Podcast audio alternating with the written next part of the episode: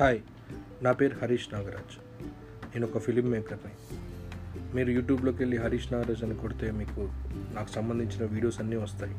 రావు గారు అబ్బాయి ఇడ్లీ పరిచయం కాఫీ షాప్ లవ్ స్టోరీస్ ఇలాంటివి చాలా ఉన్నాయి. సో గత సంవత్సరంగా మనం కరోనా బారిన పడి చాలా మానసిక వేదనకి గురైపోతున్నాం.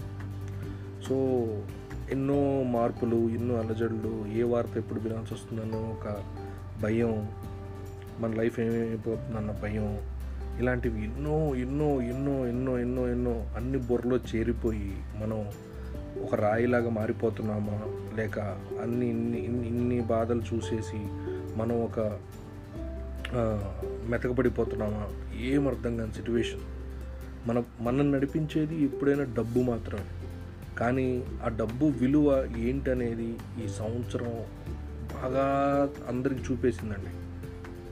సో మీకు అందరికి అర్థమై ఉండాలి. ఏముంటే మనం హ్యాపీగా ఉంటాం ఏమి లేకపోతే మనం హ్యాపీగా ఉండలేము అనేది ఈ సంవత్సరంలో మీ అందరికీ బాగా అర్థమై ఉండాలి. సో అన్నిటికన్నా ఇంపార్టెంట్ నేను తెలుసుకున్నది నేను అబ్జర్వ్ చేసింది ఏంటంటే మానసిక మానసిక ఆరోగ్యం. మానసిక ఆరోగ్యం అనేది ఎంత ఇంపార్టెంటో ఎంత అవసరమో అదే మన నడిపిస్తుంది. మనం అనవసరమైన విషయాలు ఎన్నో ఎన్నో ఆలోచిస్తూ ఉంటాం. అవన్నీ వేస్ట్ అండి నిజంగా చెప్తున్నాను.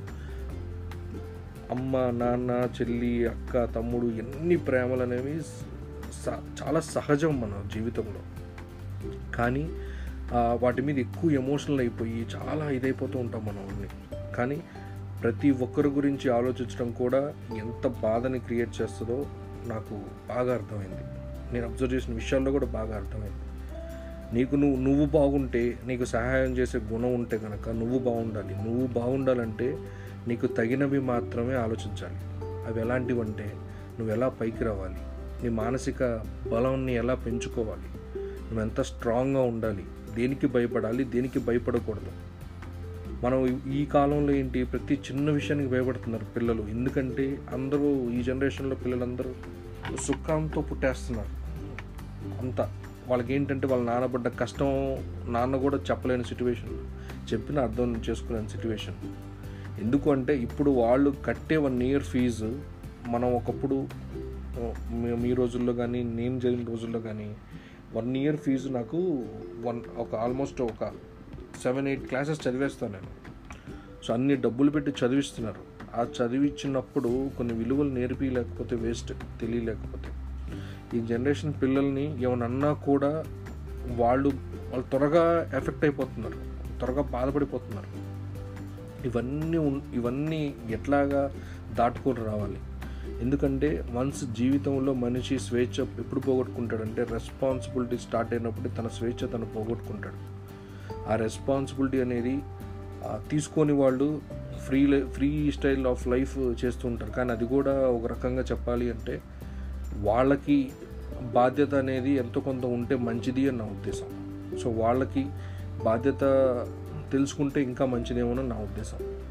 సో ద థింగ్ ఈజ్ ఇప్పుడు మ- మనం అన్నిటికన్నా కావాల్సింది మానసిక ఆరోగ్యం అండి.